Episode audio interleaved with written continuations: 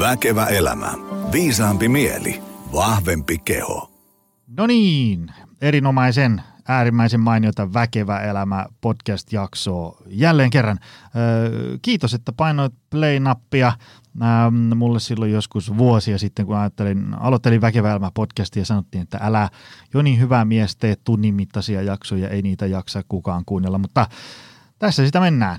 200, en tiedä, 30 jaksoa ainakin jo livenä ja on, on ollut mukava huomata, että useimman äh, tuhat ihmistä kuuntelee joka ikisen jakson ja, ja, ja tota, suosituimpia jaksoja mun mielestä jopa yli 10 000 kertaa kuunneltu. Se on aika kova juttu tämmöiselle ää, tunnin mittaiselle hyvinvointipodcastille. Eli ää, kiitos sulle, kun kuuntelet ja, ja, ja jos suinkin tuntuu siltä, että joku muukin voisi näistä tykätä, niin ää, tökkää jossain somekanavassa Väkevä elämä ää, podcast – jakso liveksi ja, ja kutsu ihmisiä ää, kuuntelemaan. Heitä seurantaan, ää, jätä siellä podcast-alustassa ää, arvostelu. Ää, jos on sun mielestä yhden tähden podcast, niin anna yksi tähti, ää, tai jos viiden, niin anna viisi. Tärkeintä on olla ää, rehellinen. Ää, me jutellaan tänään ää, hengittämisestä. Tämä on semmoinen teema, jota on tota, toivottu useaan otteeseen otteeseen ää, ja, ja ää, jaksoa on, on um, aikataulutettu kalenteriin ja, ja vihdoin tämä saatiin purkkiin.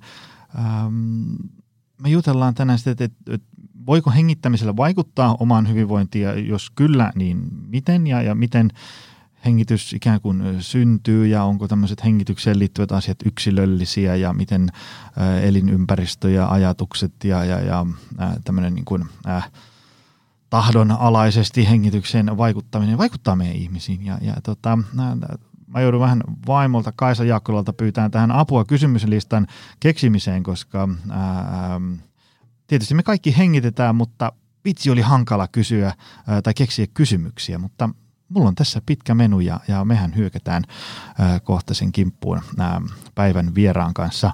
Ää, kuitenkin tuttuun tapaan ennen kuin otetaan päivän menu menu pureskeluun, niin muistutan, että jos tuntuu, että haluaa tehdä elintapamuutoksen, laittaa treeniprojektin käyntiin tai ä, muuten lähtee parantaa hyvinvointia, niin etipä Optimal Performance Center käsiin. Me ollaan Helsingin Pasilassa ja sitten Lahdessa saa tulla ihan omatoimisesti treenaileen. Tai sitten jos haluaa ä, meiltä apua, niin meidän leipälaihan on ä, personal training ja viiden pienryhmäteenit ja autetaan sua kohti sun omia tavoitteita. Ja jos tuntuu, että tämmöinen ihmisläheinen elintapa, valmennus, luento, interventio voisi toimia sinne teidän työyhteisöön, niin laita mailia mulle joni.optimalperformance.fi tai heitä jossain somekanavassa viestiä tulemaan, mistä kenkä puristaa, niin katsotaan, miten minä tai sitten vaimo Kaisa Jaakkula voidaan olla teille avuksi.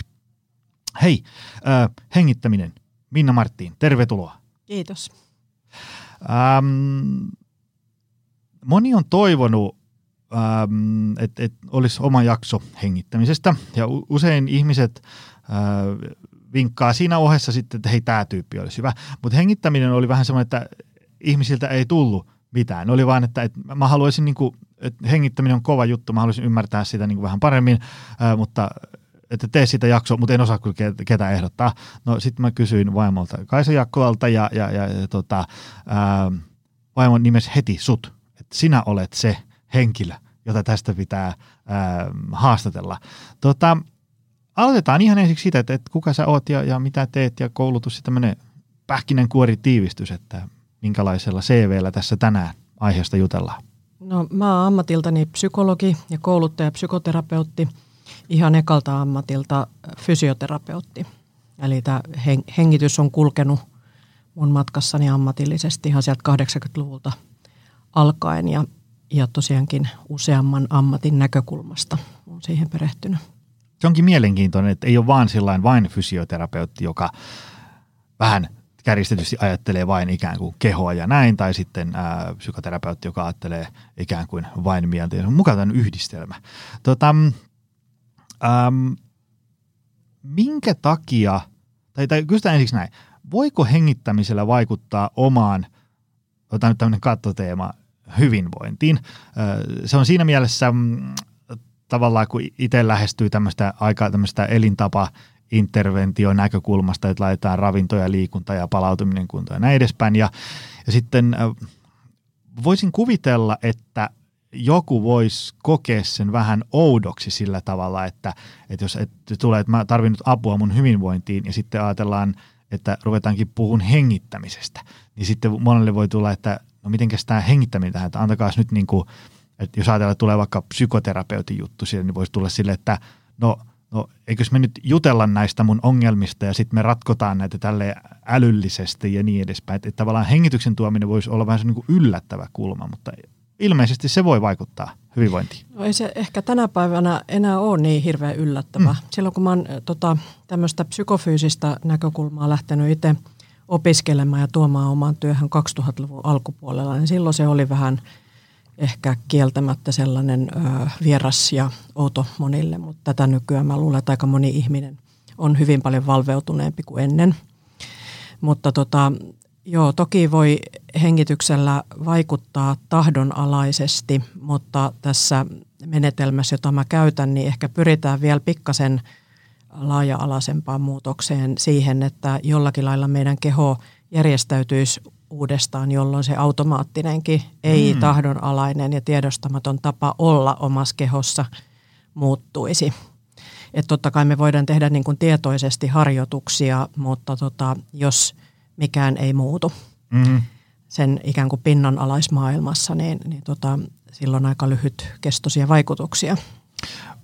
Nytkin alkoi kiinnostaa. Mitä se tarkoittaa tavallaan se, että, että siitä – nyt kor- korjaa sitten, jos tulee hassuja termejä muuta, mutta tavallaan se semmoinen ähm, niin kuin luontainen hengitys muuttuu sellaiseksi, että se tukee meidän hyvinvointia. Mm. No tota, hengitys on varmaan niitä semmoisia ensimmäisiä tapoja. Hengitys ja lihasjännitys on sellaisia ensimmäisiä tapoja, joilla pieni vauva ja pieni lapsi suojautuu ja puolustautuu mm. ja säätelee itseänsä, säätelee vireystilaansa ja tunteitansa ja näin edelleen. Ja se tapahtuu meillä niin kuin elämän alusta asti ihan automaattisesti. Et jos joku asia on meillä niin kuin ylivoimainen tai, tai sietämätön, niin me mm. aletaan automaattisesti jollakin lailla puolustaa itseämme.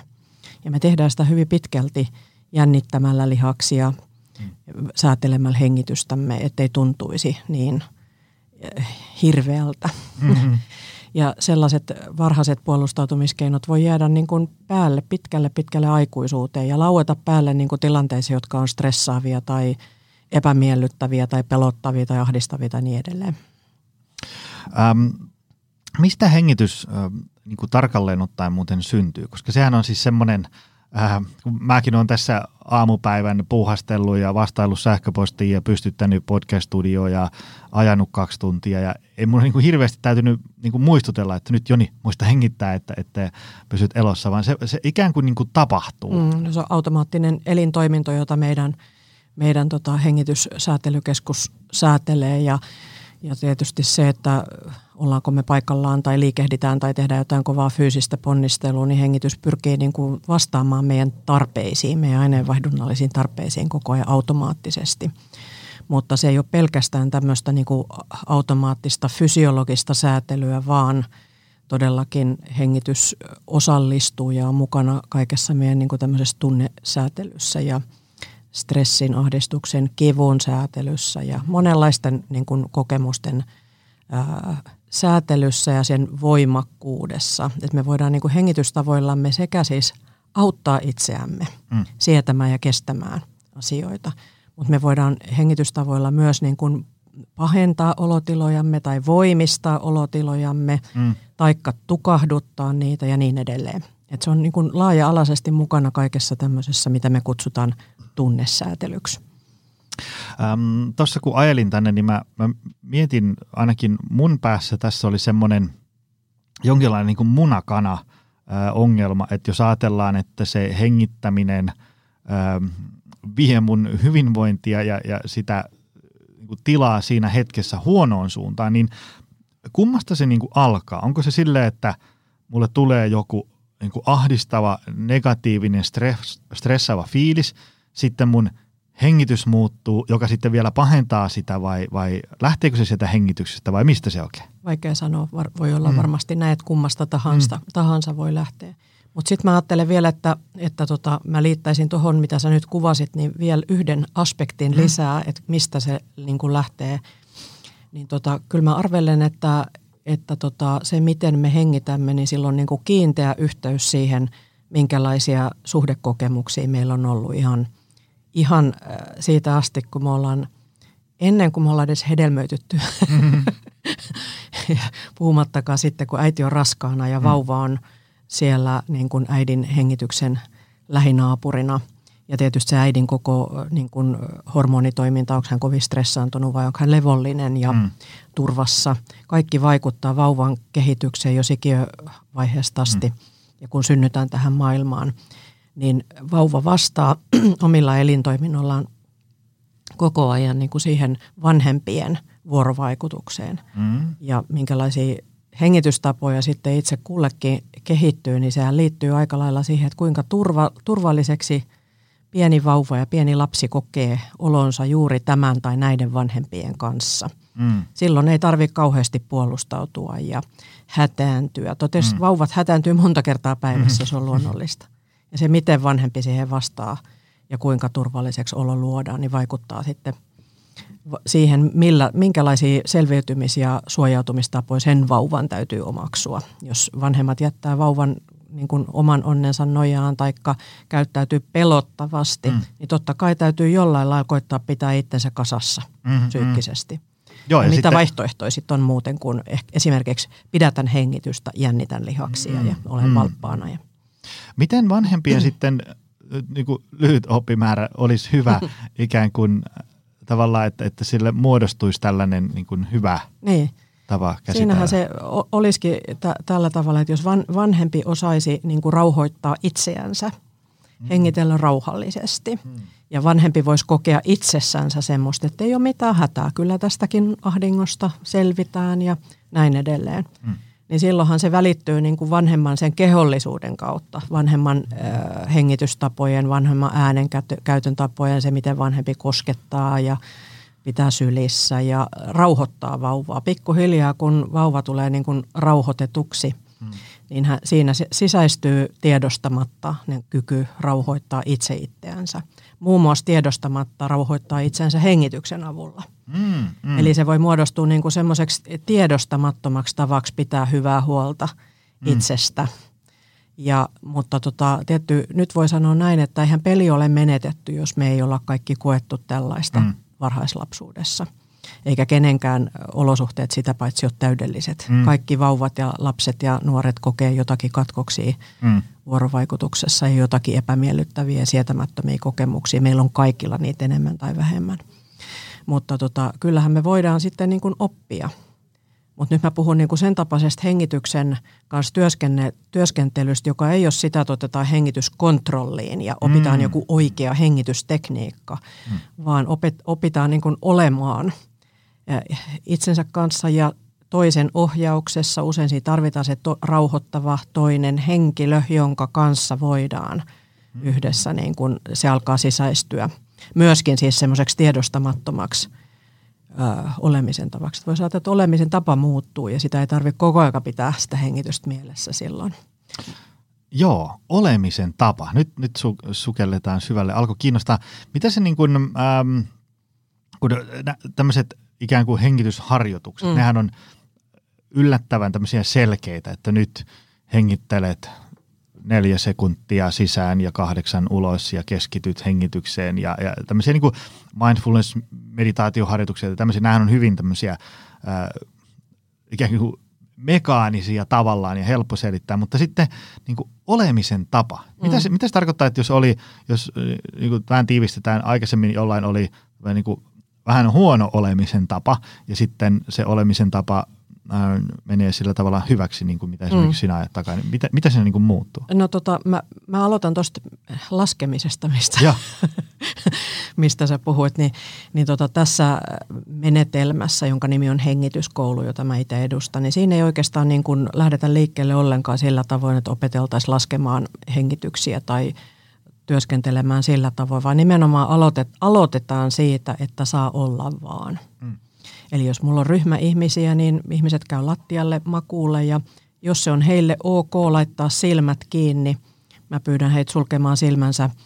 Ja jos se tuntuu ahdistavalta tai pelottavalta, niin sitten voi jättää silmät auki, mutta pystyy yleensä paremmin keskittymään kuuntelemaan itsensä silmät suljettuina – ja sitten lähdetään laskeutumaan lattialle ja lähdetään tutkailemaan sitä, että saa olla vaan. Mm. Se voi tarkoittaa esimerkiksi sitä, että ei tarvitse tehdä mitään. Mm. Että saa vain olla, saa levätä. Tai se voi äh, tarkoittaa sitä, että ei tarvi olla minkään tietynlainen. Saa olla just tällainen. Mun ei tarvi olla enemmän jotain tai vähemmän mm. jotain tai jollakin lailla niin kuin pyrkiä korjaamaan itseäni tai – lähdetään niin kuin tutkailemaan sitä, että jos on sellainen tunne, että mä oon jotenkin vääränlainen tai outo, että sä kelpaat juuri sellaisena kuulet. Ja itse asiassa tämä lattia, jolle laskeudutaan, ei koskaan arvostele ihmisiä, että kylläpä mm. tuli hankala, raskas mm-hmm. tyyppi, vaan se ottaa meidät niin kuin tasavertaisina vastaan. Ja lähdetään harjoittelemaan pysähtymistä, niin kuin levossa olemista – ja sitten jos mä näen kovin levottomasti liikehtiviä ihmisiä ja sellaisia, joilla on niin kuin hankaluuksia olla siellä, niin mä lähden juttelemaan, puhelemaan heille rauhallisesti. Ei ole mitään hätää ja, mm. ja tässä ollaan kaikki ihan turvassa ja saa olla sellainen kuin on. Ja pikkuhiljaa lähden niin kuin rauho, rauhoittelemaan siis puheen, puheella, omalla äänensävyllä, puheen rytmillä, omilla hengitystavoilla itseä ja kun mä näen, että ihmiset alkaa ikään kuin laskeutua lat- lattialle, niin, niin tota, siinä kohtaa voidaan lähteä sitten vähän kuuntelemaan, miltä kehossa tuntuu ja voiko hellittää jännitteistä kasvoilta, rintakehältä ja voiko antaa sen lattian todella kannatella, ikään kuin antautua sille. Ja on ihmisiä, joille tämmöinen oleminen on aika helppoa. Mm. Et sen kun käydään lattialle ja sitten ollaan vaan – ja usein ihmiset, jotka kokee olonsa turvalliseksi itsessänsä. Mutta jos on ihmisiä, joilla on paljon vaikkapa traumaattisia kokemuksia ja, ja tota, on niin kuin jatkuvassa valppaustilassa, niin se ei ole todellakaan yksinkertaista se vain oleminen. Eli siinä voi jonkun ryhmän tai tiettyjen ihmisten kanssa joutua tekemään aika paljonkin työtä. Mm. Mä ajattelen, että olemisen taso on ikään kuin rakennettaisiin talon perustaa. Me ei voida lähteä eteenpäin tekemään erilaisia harjoituksia – jos tota se olemisen tunne on vaikea. Siitä aina aloitetaan. Ja siihen aletaan pikkuhiljaa lisätä sitten elementtejä ja vähän hengityksen tutkailua ja kuuntelua ja, ja tota helli, hellittämistä.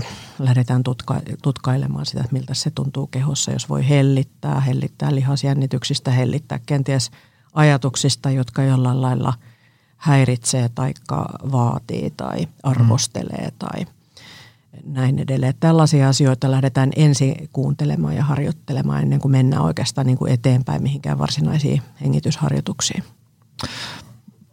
Podcastin vakikuulijat tietää, että meikäläisen suosikki teema on tämmöinen jatkuva kiire ja tämmöinen pitkittynyt kova stressi, tämmöinen paahtaminen. Ja, ja, ja tota, se ei tee kauhean hyvää tälle meidän leipälajille, kuten vaikka hyvälle syömiselle ja liikunnalle ja palautumiselle, mutta onko sillä vaikutuksia myös niin kuin hengittämiseen, semmoisen, että, että niin kuin 6.15 aamulla kello pirisee ja sitten lyödään kaasupohjaa ja se nousee sieltä yhdeltä toista, niin, niin tämmöisiä ihmisiä on aika paljon, mm. niin, niin tota, mitenkäs se hengityksen näkökulmasta tämmöinen elämä?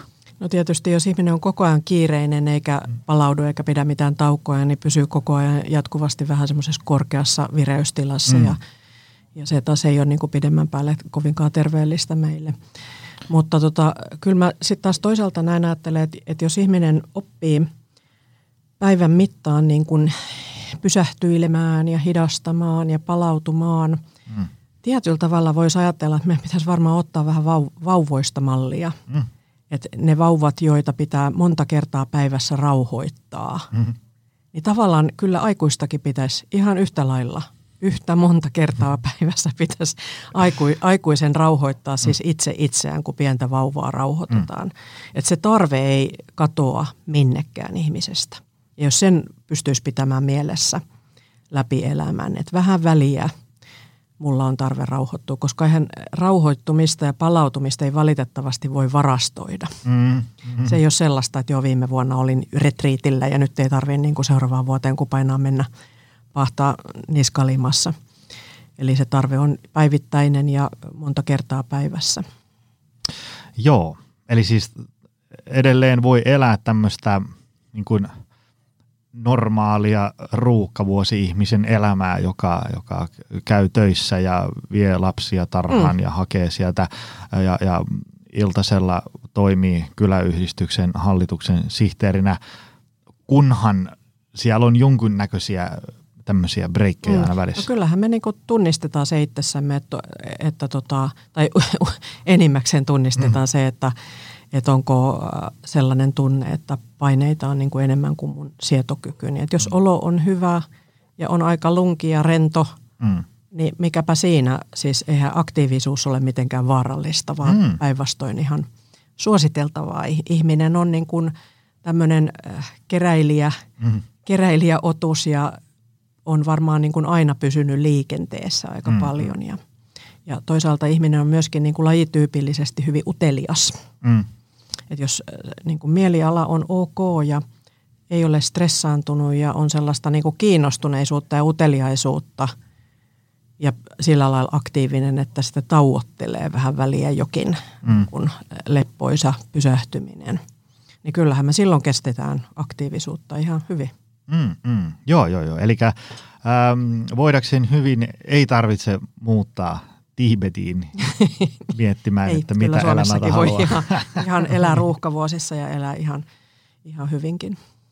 Tota, ähm, onko nämä tämmöiset hengitykseen liittyvät asiat miten yksilöllisiä, eli, eli sitä, että miten äh, miten hyvin sitä pystyy säätelemään ja sen kautta vaikuttaa omaan hyvinvointiin ja, ja mm. miten ympäristö siihen vaikuttaa niin edespäin. No, kyllä se on varmasti hyvin, hyvin yksilöllistä. Tuollahan me niin perimältämme ihan synnynnäisestikin temperamentiltamme jokainen omanlaisiamme ja meillä on ihan oma elämän historiamme ja omat tavat, miten me ollaan niin kuin, just opittu rauhoittumaan tai puolustautumaan ja näin edelleen.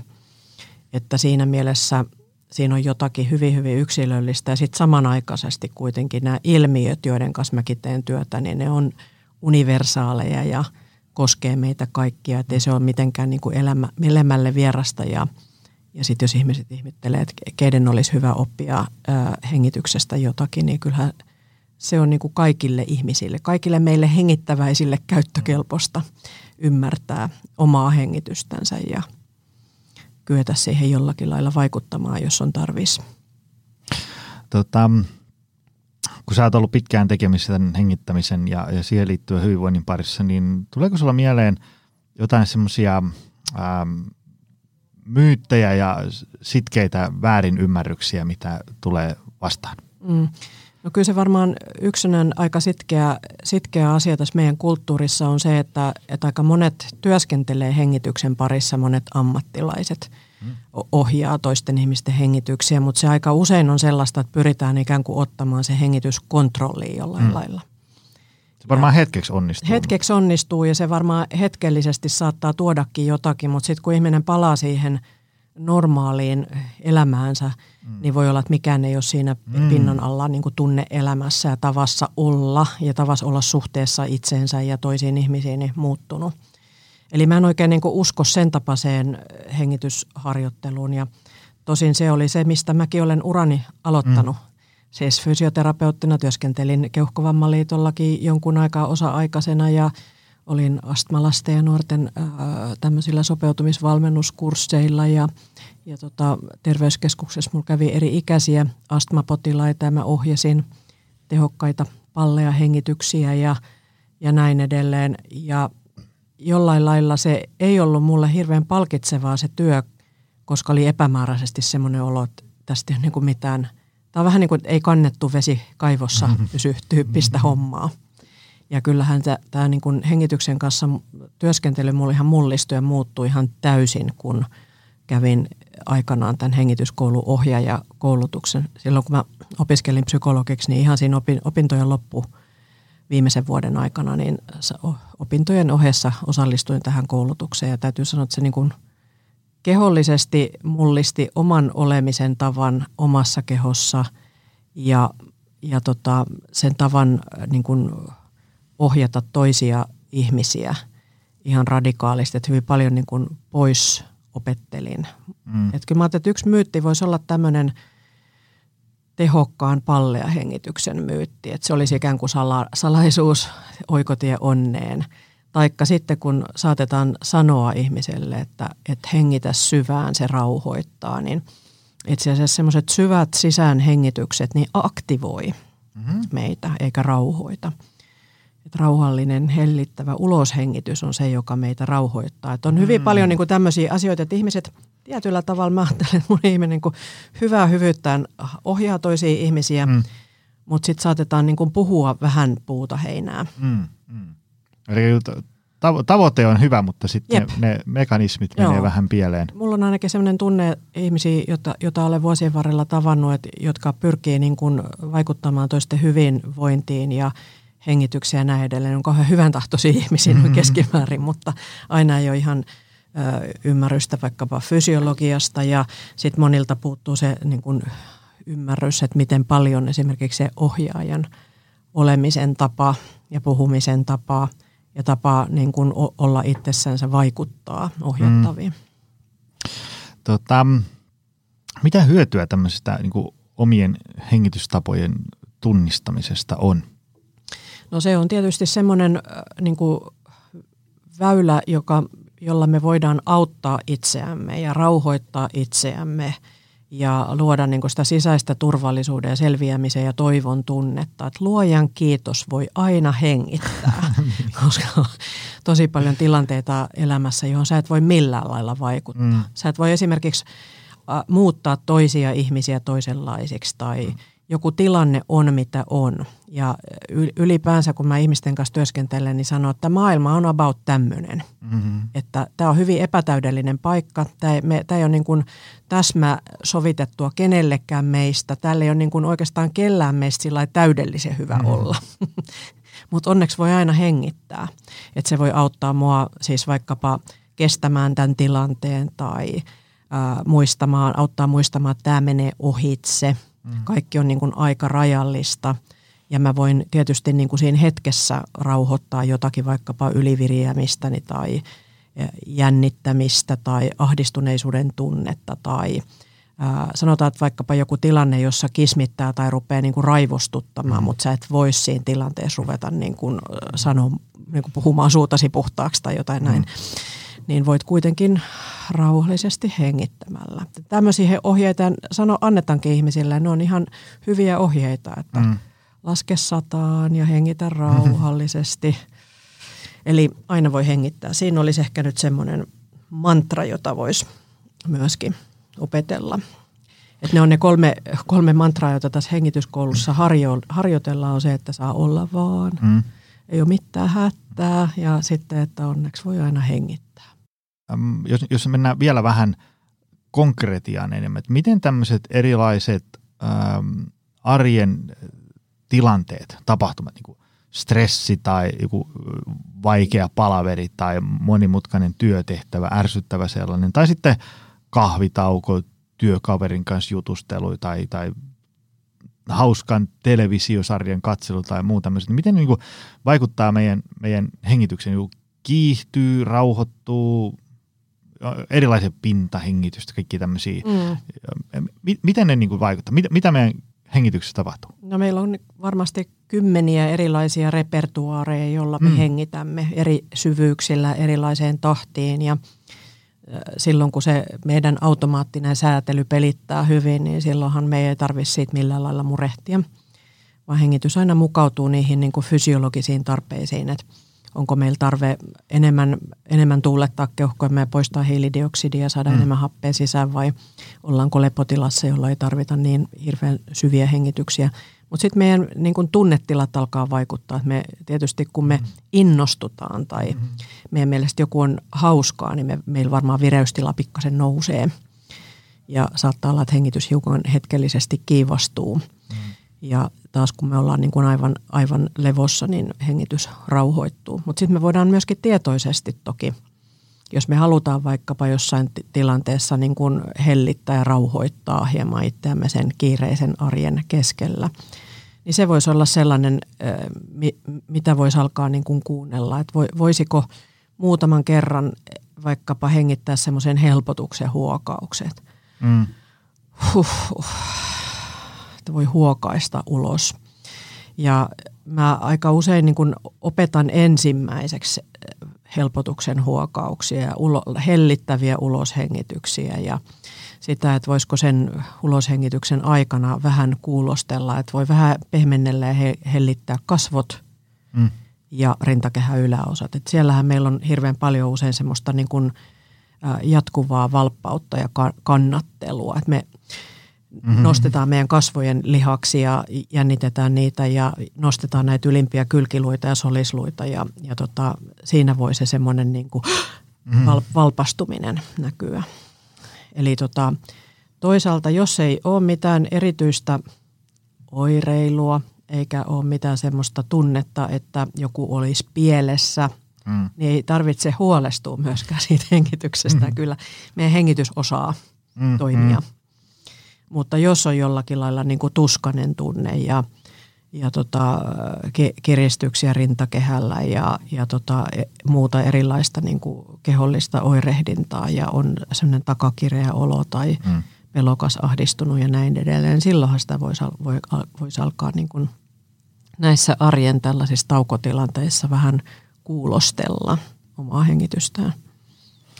Tota, voiko näitä tämmöisiä tässä kun sä kuvasit, että et on hyvä kuulostella mm. ja tällainen, äm, voiko tämmöisiä oppia ikään kuin omatoimisesti vai täytyykö aina mennä johonkin niin kuin hengityskoulun vastaanotolle tai, tai muuta vastaavaa. Mä mietin sillä, että jos ää, kun meille tavallaan, vaikka meillekin valmennukseen tulee ää, usein ihmisiä, jotka ei ole vaikka no vaikka 45 ja ne ei ole ikinä käynyt kuntosalilla, niin Joo. niin sitten se, se kuntosali on niin kuin todella, todella vieras maailma ja, ja siellä ihan kaikki kuntosalilaitteen kahvat on, niin kuin, että miten näitä käytetään näin.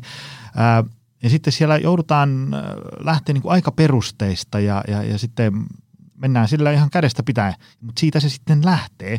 Mutta jos nämä ihmiset olisi mennyt niin kuin vaan ostanut salikortin ja mennyt sinne kuntosalille, niin todennäköisesti se olisi voinut tuntua ensinnäkin tosi epämiellyttävältä, että mä, että mä en nyt tajua niin yhtään, kaikki muut näyttää olevan kuin kalavedessä täällä ja mä en osaa mitään. Ja, ja sitten ehkä, ehkä olisi voinut tehdä jotain liikkeitä ja olla semmoinen, että, että, että mä en niin ymmärrä yhtään, missä tämän pitäisi tuntua ja mitä hyötyä tästä ja niin Onko hengityksen kanssa semmoista, niin kuin, että jos, jos on vaikka paahtanut menemään kymmenen vuotta ja, ja, ja, ja tota, oma hyvinvointi on ihan unohtunut kokonaan ja semmoinen niin kehon tuntemus ja mitä minulle kuuluu, kaikki tämmöiset asiat on vaan niin unohtunut, mm. niin, niin voiko se olla hankalaa? No kyllähän se voi olla tosi hankalaa. Sitä voi ajatella sillä tavalla, että, että tota, tässä meidän kulttuurissa ei ole varmaan kauhean pitkiä perinteitä sille, että me oltaisiin niin kuin opittu lapsena jo kuuntelemaan kehoamme. Tosi mun täytyy sanoa, että nykysukupolven nuoret vanhemmat saattaa jopa niin kuin Suunta on kysy- hyvä. kysyä, jep, mm-hmm kysyä lapsilta, että missä se tuntuu ja miltä susta tuntuu ja hengitellään tässä yhdessä ja näin edelleen. Että voi olla, että kasvaa niin kuin uusi kehotietoisempi sukupolvi kenties. Mutta tota, mä luulen, että meidän kulttuuri on enemmänkin tämmöinen, että me ollaan niin kuin opittu ohittamaan kehon tuntemukset. Että hammasta mm. per, läpi harmaan kiven painettu Se on niin kuin se selviytymisen tapa mm. ollut suomalaisessa kulttuurissa – joten ei ole ihme, jos ei ole koskaan tajunnut kuunnella myöskään hengitystään. Ja jos sitten on kovin paljon äh, tällaisia niin kuin, äh, kroonisia, kroonistuneita äh, pahoja tapoja ja, ja tota, hankalia hengityksen repertuaareja, niin kyllä siinä varmaan ihan yhtä lailla olisi hyvä jonkun ammattilaisen apu kuin monissa muissakin – ongelmissa. Ja sitten toinen puoli on se, että jos ihmisellä on jo jonkun verran kehotietoisuutta ja tämmöiset asiat on niin kuin hitusen jo tuttuja jostakin, mm. on käynyt vaikkapa mindfulness-kursseja ja oppinut vähän kuuntelemaan itseä ja käynyt vähän joogassa ja muuta, niin voi olla ihmisiä, joilla voisi olla niin kuin apua lukea kirja tai kuunnella jotain nauhoitteita ja saattaisi aika hyvinkin omatoimisesti oppia mm. jotakin asioita. tässä hengityskoulussa tehdään kylläkin hyvin paljon harjoituksia myöskin parin kanssa. Mm.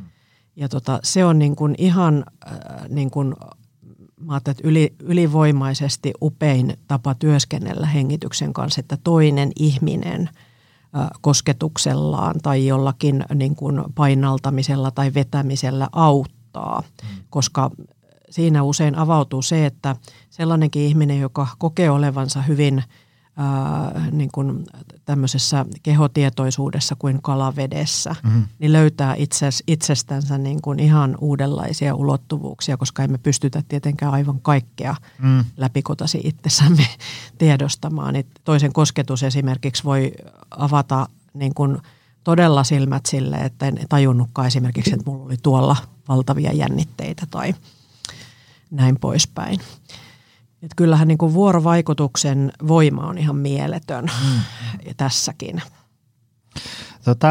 Tuossa tota, ähm, vilahtikin jo ja ähm, näitä vireystila-asioita, niin tota, Vam halusi tietää, että, että miten sun mielestä yli- ja alivireys sekä vireystilan säätely liittyy hengitykseen. Oletko kertoa niin tarkemmin vireystiloista ja mitä Joo. niistä olisi hyvä tietää? Vireystilasta kun puhutaan, niin viitataan silloin autonomisen hermoston toimintaan. Hmm. Ja tota, meidän kaikkien vireystila päivän mittaan ihan automaattisesti muuttuu. Siis autonominen hermosto, joka on ei-tahdon alainen, automaattisesti toimiva hermojärjestelmä, joka säätelee meidän kehon ja mielen tilaa – niin silloin kun kaikki on hyvin eikä mikään ole huonosti, meidän vireystila voi vaihdella niin kuin rentoutuneisuudesta semmoiseen, niin kuin, kun me ollaan oikein innoissamme ja täpinöissämme. Mm. Me ei koeta silloin sellaista vireystilan nousua tai laskua kumpaakaan niin kuin epämiellyttäväksi. Eli tämä sympaattinen hermojärjestelmä vireyttää meitä ja, ja sitten parasympaattinen järjestelmä rauhoittaa meitä – nykyään se parasympaattinen hermosto sitten vielä niin kuin jaetaan kahteen hermojärjestelmään. Puhutaan vaagushermon eli kiertäjähermon etujuosteesta, vatsanpuoleisesta juosteesta ja takajuosteesta. Ja se etujuoste on se hermojärjestelmä, joka rauhoittaa mm. meidän elimistöä. Se ei pelkästään rauhoita, vaan kun se vaagushermon etujuoste niin kun on aktiivinen, ja sen vaikutukset meidän kehoon ja mieleen on aktiivisimmillaan, niin me ollaan myös halukkaita liittymään toiseen ihmiseen. Eli se on, se on niin kuin tämmöisen sosiaalisuuden ja kiintymyssuhteen ää, takaava hermojärjestelmä. Ja se sopivasti myöskin niin kuin parhaimmillaan jarruttelee tämän sympaattisen eli akti, aktivoivan mm. hermojärjestelmän toiminta. Ne pelaa niin kuin hyvin synkassa yhteen silloin, kun ihminen voi hyvin – sitten jos me pelästytään jotakin tai ahdistutaan tai ollaan pitkäkestoisesti stressitilassa, jotakin tämän tapasta, niin usein eh, niin kun käynnistyy automaattisesti tämmöinen taistelupakoreaktio, eli tämä vaagushermon etujuosteen aktiivisuus vähenee ja sympaattinen alkaakin toimia yksinänsä ja nostaa mm. vireystilan korkeaksi. Kaikki ihmiset on joskus kokenut sellaista, että sydän sykkii, hakkaa silloin, kun me ollaan ihan levossa – pelästytään jotakin, esimerkiksi sydän rupeaa hakkaamaan, kädet rupeaa hikoilemaan, mm. kenties uni ei tule, ajatukset pyörii mielessä. On sellainen tunne ihan, että käyn ylikierroksilla, en pysty mm. enää niin kuin rauhoittamaan itseäni. Eli silloin käynnistyy tämmöinen taistele, pakene, puolustaudu, eli me automaattisesti aletaan varautua siihen ikään kuin joku – uhka meitä lähestyisi ja se saa meidät aktiiviseksi, jotta me päästäisiin tämmöiseen räjähtävään lihassuoritukseen. Mm. Juoksemaan pakoon sapelihammastiikeriä tai taistelemaan vastaan jotain hyökkää ja jäätäisiin henkiin. Eli se mm. tähtää niin kuin hengissä säilymiseen. tosin me eletään niin kuin sellaisessa ympäristössä, missä meillä ei hirveän paljon näitä yleisesti ottaen sellaisia henkeä uhkaavia, uhkaavia tota, impulsseja tuu mm. ulkoa päin, että aika usein nämä tämmöiset vaaraimpulssit voi tulla ihan ihmisen omasta mielestä, omasta vaativuudesta. Mm. No sitten jos tämmöinen niin kuin ylivireystila jatkuu liian pitkään, taikka se vaaratilanne on niin kuin ihan siis todella henkeä uhkaava, niin silloin automaattisesti käynnistyy tämä vaagushermon takajuoste, joka lamauttaa Mm. Eli äärimmillään silloin ihminen ikään kuin on täysin, täysin lamaannuksissa eikä taistele vastaan, vaan se ajatus on se, että jäädään henkiin silloin, kun ei tapella vastaan, vaan ollaan aivan lamaantuneita.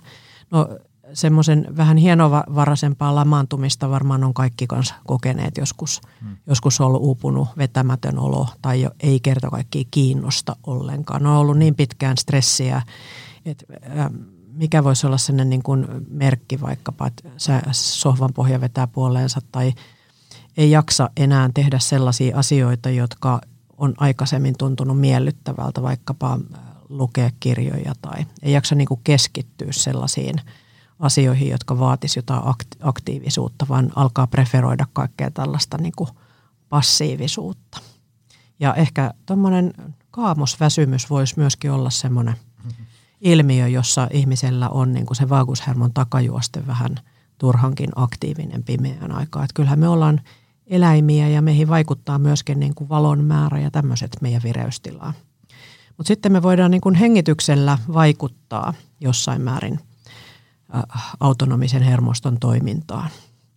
Eli rauhallinen hengitys voisi kutsua sitä vaagushermon etujuostetta aktiiviseksi – ja sillä tavoin se niin kuin edistää nimenomaan sitä rauhoittumista ja palautumista, mutta myöskin sit sitä, että me, kun sä kysyit tuossa aikaisemmin, että voiko ihminen olla niin kuin ruuhkavuosissa mm-hmm. aktiivinen, niin joo, jos on se taas hyvä tasapaino mm-hmm. tämä vaagushermon etujuosta ja sympaattisen järjestelmän välillä ja löydetään niin kuin kylliksi sitä palautumista päivän mittaan – ja usein se voi olla sellaista, että me voi olla niin kuin aktiivinen asioissa, jos se mä oon niin kuin sellainen niin kuin järkyttävä vaativa itselleni. Että voin tehdä aktiivisesti asioita ja ajatella sillä, että no joo, vähän sinne päin tuli hutaasti tuommoinen homma, mutta mä en ota niin kuin paineita mm. asioista.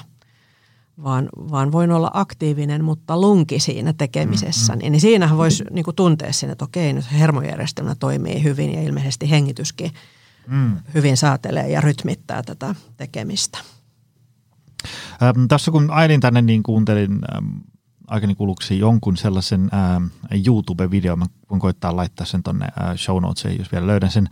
Ähm, se oli äärimmäisen hyvä haastattelu. Äh, siinä mä muistan, että, että oli tämmöiset sanat kuin, äh, että, että hengitys on epätasapainossa mm. tai hengitys on tasapainossa. Mitä se tarkoittaa? Tai mitä nämä on? No tasapainoinen hengitys, sillä viitataan niin kuin siihen, että ensinnäkin se hengitys vastaa fysiologisiin tarpeisiin. Mm. Eli, Eli meidän, suomeksi? Me, ää, no me hengitetään sisään happea ja me poistetaan hiilidioksidia elimistöstä. Eli me tuuletetaan keuhkojemme ja sitä kautta otetaan meidän verenkiertoon ää, happea ja verenkierrosta poistetaan sitten hiilidioksidia – ja meidän soluthan, kaikki elävät solut meissä tarvitsevat happea ja sitten se aineenvaihdunnan tuloksena hiilidioksidi poistetaan soluista sinne, ensin sinne verenkierron kuljetettavaksi ja sitten keuhkojen tuuletettavaksi. Eli meidän kaikilla soluilla on tarve happeen ja sitten jos me tehdään aktiivista työtä, niin lihassoluilla on valtava tarve saada happea. Tai tietysti kun me tehdään aivotyötä, niin aivot tarvitsee myöskin ja tota, samalla kun me hengitetään, niin me säädellään hengityksellä myöskin meidän happoemästasapainoa verenkierrossa.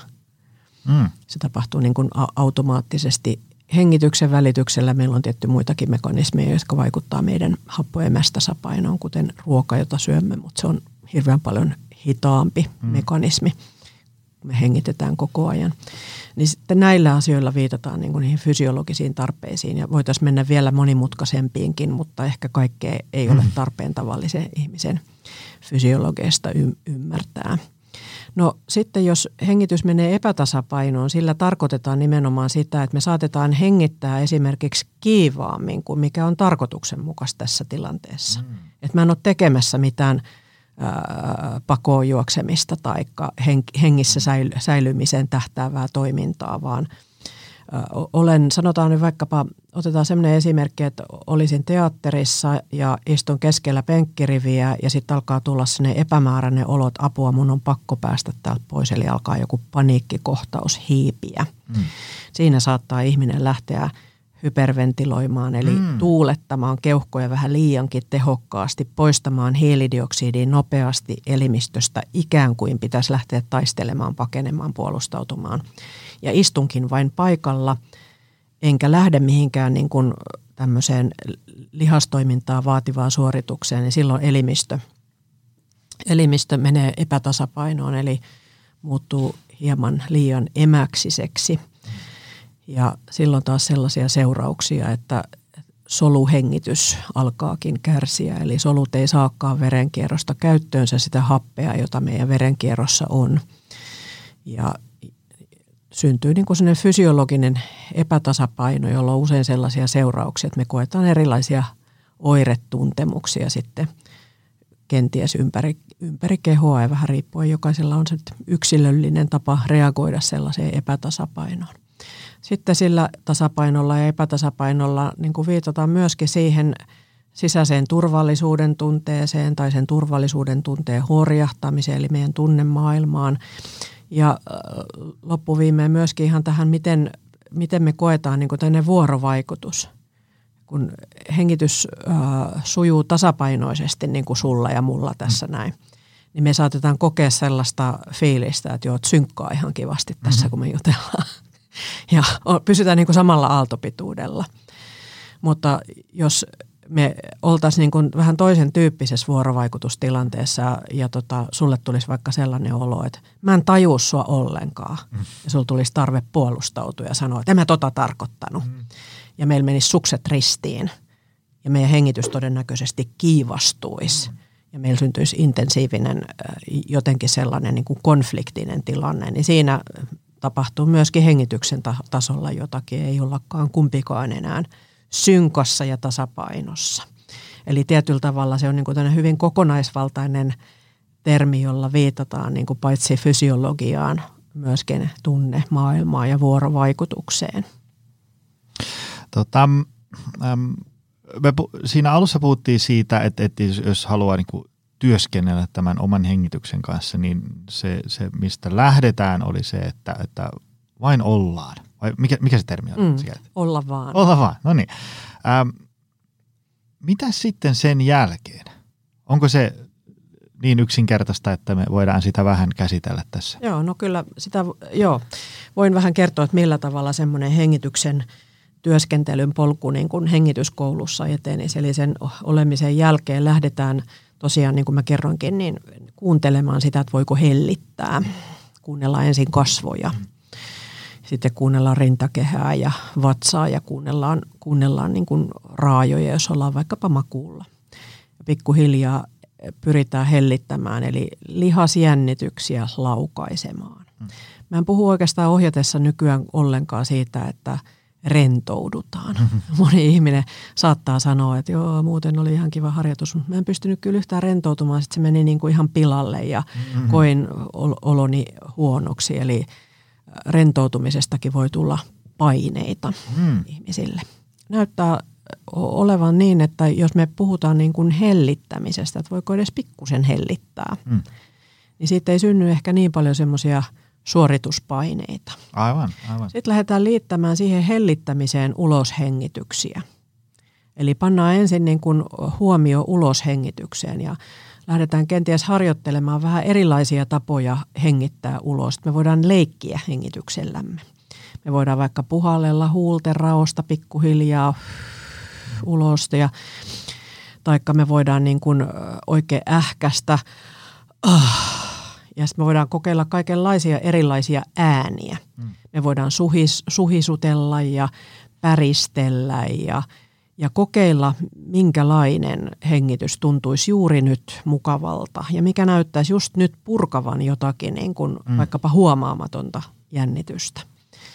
Lähdetään käyttämään erilaisia äh, niin kuin ääniä ja sehän voi monista tuntua niin kuin hirvittävän pelottavalta ja nololta ja varsinkin jos ollaan niin kuin ryhmässä sellainen, että mä päästelisin täältä jotakin korinoita ja surinoita ja suhinoita ja näin edelleen. Se, se on tavallaan sellaista, missä mä lähden vähän niin kuin houkuttelemaan ihmisiä, että ei ole mitään hätää, että ei, tässä ei tapahdu yhtään mitään ja sä voit niin kuin kokeilla ihan pienesti ensin huokaamista ja sitten äänien käyttöä. Ja sitten lähdetään lisäämään vähitellen tällaiseen uloshengittelyyn vähän voimaa mm. lisää.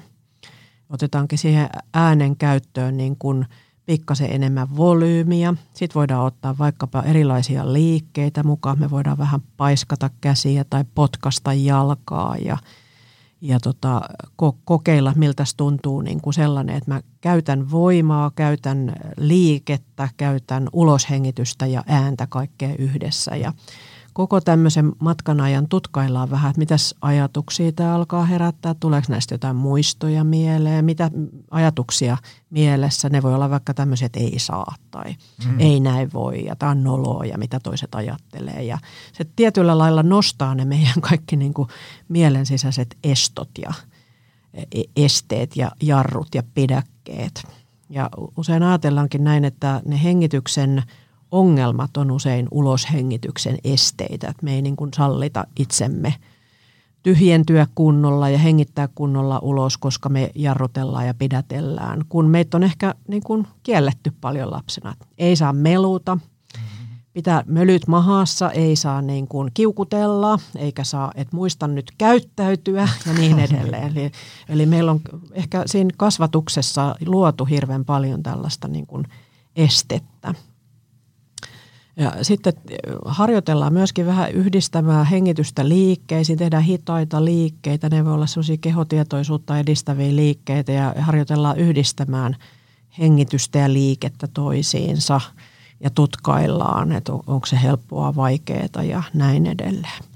Ja sitten me voidaan tehdä näitä pariharjoituksia, eli parin kosketus keho eri kohtiin vaikuttaa meidän hengitykseen – pari saattaa auttaa niin, että se pari painaltaa vaikkapa täältä rintakehältä tai kyljistä, ikään kuin auttaa siinä tyhjentymisessä. Pari vetää nilkoista tai vetää kädestä tai niskasta, eli tehdään vähän tilaa. Lähdetään tekemään tämmöisiä tilaharjoituksia ja, ja tota, leikkimään taas sillä hengityksellä, että voidaanko me tehdä tilaa hengityksellä vaikka pään sisälle tai – voisiko mä tehdä tilaa, tilaa tuonne niin kuin rintojen alle tai vatsaonteloon ja hengitetään niin kuin erilaisiin suuntiin kehossamme. Lähdetään hengittämään ulos vaikkapa sormenpäiden kautta tai ää, selän kautta tai rintalastan läpi tai jalkojen läpi. Eli aika pitkälti se hengitystyöskentely onkin tämmöistä niin kuin leikkiä. Leikitellään erilaisilla – suunnilla ja erilaisilla äh, niin kuin näillä äänillä ja tavoilla. Ja sehän ei ole mitään sellaista, mitä voisi toisille ihmisille sanoa, että, että tota, mikä tässä on tavoitteena. Jokaisella ihmisillä syntyy niin kuin erilaisia elämyksiä ja mielikuvia ja muistoja aktivoituu ja, ja näin edelleen. Ja vasta sitten semmoisen niin työskentelyn loppupuolella, kun me ollaan hellitetty ja opi, opittu niin kuin käyttää voimaa ja ääntä ja tehty tilaa, niin sitten lähdetään tekemään sisäänhengitysharjoituksia. Mm, mm. Ja niihin usein liitetään sitten aisteja ja muistoja. Esimerkiksi jos ajattelisi tällä, että, että hengitä sisään jotakin niin kuin ihanaa tuoksumuistoa, joka sulla on, vaikkapa kaneli, vastaleivottu kanelipulla tai vauvan pään tuoksua tai rakkaimman ihmisen tätä niskan ja kaulan tuoksua tai äh, meillähän niin kuin sisähengitykseen ja tuoksujen hengittämiseen me liitetään usein paljon nautintoa. Ja kun me ollaan käyty tämmöistä prosessia läpi, niin se kyky nauttia omasta hengityksestä ylipäänsä lisääntyy. Ja sitten voidaan taas liittää niin kuin sitä sisähengitystä erilaisiin kehon osiin, että me voidaan hengitellä erilaisiin kohtiin itsessämme ja hakea nautintoa ja hakea nautintoa niin kuin sisäänhengityksestä ja liikkeestä ja, ja näin edelleen. Tietyllä tavalla se hengityksen työskentely on semmoista elävyyden mm. lisäämistä ja, ja tota, että valtavaa nautintoa voi tuoda ihan pelkästään hengitys. Ja yhden asian unohdin tuosta välistä mainita, että kun me tehdään tätä hellittävää uloshengitystä, niin sen myötä pikkuhiljaa, kun se kyky hellittää lisääntyy, niin mä lähden niin kuin kyselemään se, sellaista asiaa, että huomaatko uloshengityksen jälkeen, kun hellität lyhyen tauon sen uloshengityksen jälkeen, että voisiko siihen levähtää. Mm. Ja kun se tauko uloshengityksen jälkeen löytyy, niin sitten lähdetään, se on niin kuin vähän tämmöistä niin kuin kadonneen aarteen metsästystä, että mm. lähdetään tutkailemaan, että voisiko siinä tauossa pysähtyä ja antaa sen tauon pidentyä ja siinä vain olla. Uskaltaako sellaisen niin kuin tyhjän äärelle – tulla. Että ei tehdä mitään, ei pyritä minnekään, vain levätään siinä uloshengityksen jälkeisessä tauossa. No se on yksi tämmöinen mieletön nautinnon lähde monille ihmisille, kun he ensimmäisen kerran löytää sen tauon, eikä ole koskaan kenties kuullutkaan, että hengityksessä voisi tällainen lepotauko olla. Et siinä voi olla niin kuin moni ihminen, kun sen tauon löytää ja tietyllä tavalla sellaisen niin kuin sisäisen turvan, joka siihen voi liittyä, niin saattaa sanoa, että – tuli sellaisia aateksia tuossa, kun se tauko oli ihan valtavan pitkä. Mun ei tekisi mieli enää koskaan hengittää sisään. Ja tuli kuolemakin mieleen, mutta semmoisella hyvällä tavalla, että ajattelee, että okei, että se ajatus niin kuin kuolemisesta ei yhtäkkiä enää pelotakaan, vaan voikin tuntua semmoiselta, että tältäköhän semmoinen hyvä kuolema voisi tuntua, mm. että mä voisin niin kuin levollisesti hengittää ulos sen viimeisen kerran ja antaa vain mennä. Eli monille tämän tapainen työskentely voi olla niin kuin työskentely semmoista tiedostamatonta taka-alalla olevaa jatkuvaa kuoleman pelkoa hmm. kohtaa. Että, että tota, mä, mua ei pelota semmoinen niin tyhjyys ja tauko ja ei tarvi pakonomaisesti koko aika hengittää varmuuden vuoksi sisään ja sisään ja sisään apua, apua, apua, apua vaan voinkin niin kuin löytää turvan ja rauhan tällaisesta niin kuin levollisuudesta ja tauosta. Eli tämän tapasta työskentelyä, mutta tietty näin selostettuna se nyt ei ole ehkä ihan sama asia kuin Ei, ei ole mielenkiintoista. Ihan hirvittävän mielenkiintoista. Ja, ja, ja tota, äm, mulla tuli semmoinen mieleen, että kun äm, tavallaan tästä saa, saa kiinni, että et, et, okei, ollaan esimerkiksi vuorovaikutus ja toisten kanssa olla mm. jossain ryhmässä tai, tai kahdesta näin. Ja, ja sitten sä niin kuin pääset kiinni siihen, että okei, tältä niin kuin tuntuu, ja näin mä voin omalla hengitykselläni vaikuttaa Joo. siihen. Tähän. Sitten tavallaan ihminen menee kotiin, nukkuu seuraavana aamuna, kello soi, se lähtee töihin, sitten on kiire sitä, että näin. Sitten on tavallaan niin kuin hirveästi tämmöisiä niin kuin kilpailevia asioita mm. siihen hengityksen, mm-hmm. että tavallaan sitten se voi olla, että se niin kuin unohtuu tai, tai, tai sitten hengityksen äärelle pysähtyminen voi tuntua niin tosi epämukavalta. Tulee niin kuin erilaisia niin kuin ikäviä ajatuksia ja tunteita nousee pintaan, jotka on vaan niin kuin pahtamalla vaan niin kuin tunkenut sinne johonkin pöytälaatikkoon. Mm-hmm. Niin, niin mitä, jos, mitä tehdä, kun ei vaan niin kuin yksinkertaisesti muista havainnoida Joo.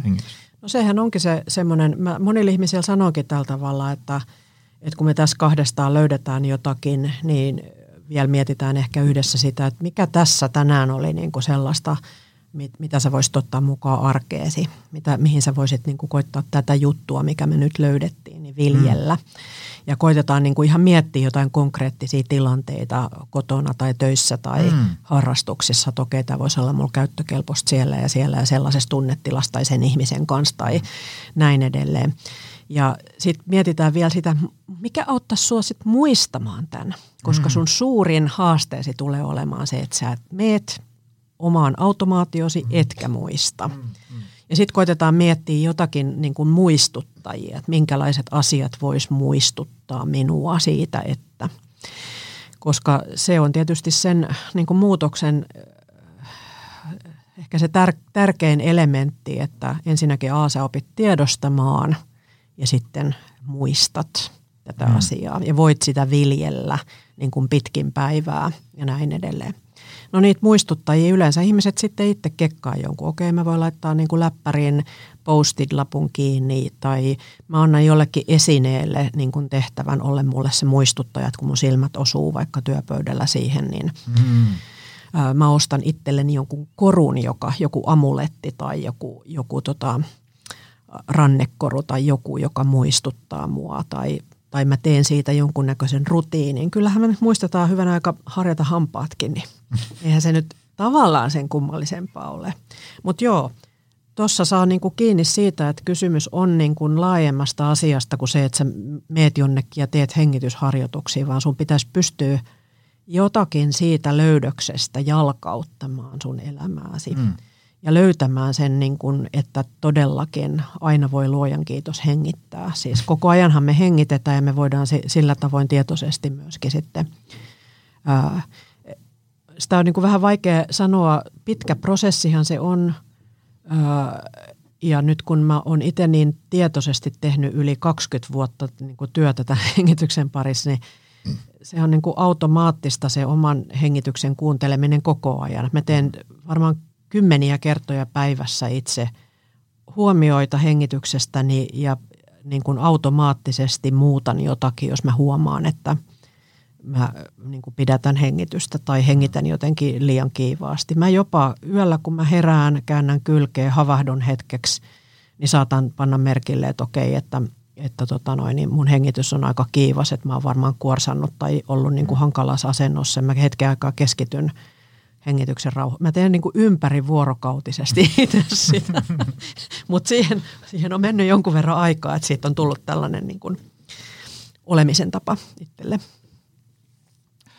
Tota, vielä tämmöinen loppuun tämmöinen kysymys, joka vähän menee päivän ää, agendasta sivuun, mutta vaimo halusi tämmöisen kysyä. Ää, miten oma voima, rajat ja hengitys liittyy toisiinsa? Miten rajattomuus tai puoliensa pitämisen vaikeus näkyy ihmisen elämässä? Joo, no se hyvä kysymys. Tosi hyvä kysymys. Se liittyy niin kuin olennaisesti myöskin hengitykseen, koska ihmisillä, joilla on niin kuin paljon ongelmia hengityksessänsä, niin voi sanoa yleensä on aina jotakin ongelmia rajojen kanssa. Mm. No se voi niin kuin konkreettisesti tarkoittaa esimerkiksi sitä, että, että se kehotietoisuus on niin heikko, etten niin kuin hahmota ihan kehorajoja. Mm. Et omat, oma keho voi olla hyvin epämääräinen.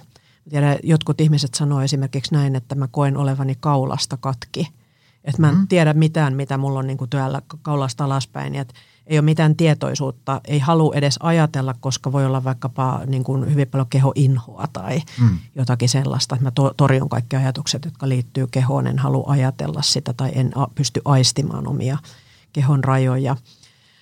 Öö, toisilla se ongelma voi olla päinvastainen, että rajat on liian tiukat niin kuin kontrolloin ja vaadin itseltäni myös kehollisesti hirveän paljon ja, ja tota, voi olla paljon niin kuin sellaista tiukkuutta ja jännitystä ja näin edelleen. No sitten se voi näkyä myöskin ihmissuhteissa ihan samalla tavalla, että ei ole mitään rajoja. Mm-hmm. Päästään niin kuin toiset ihmiset oma, omalle tontillensa kertomaan, miten tätä elämää pitäisi elää tai antamaan neuvoja tai konkreettisesti tulemaan koti, kodin ovesta sisään, koska vaan ihmiset, jotka pyrkii miellyttämään toisia, jotka ei koskaan uskalla pitää puoliansa asioissa, ei, ei uskalla tai osaa sanoa ei millekään asioille.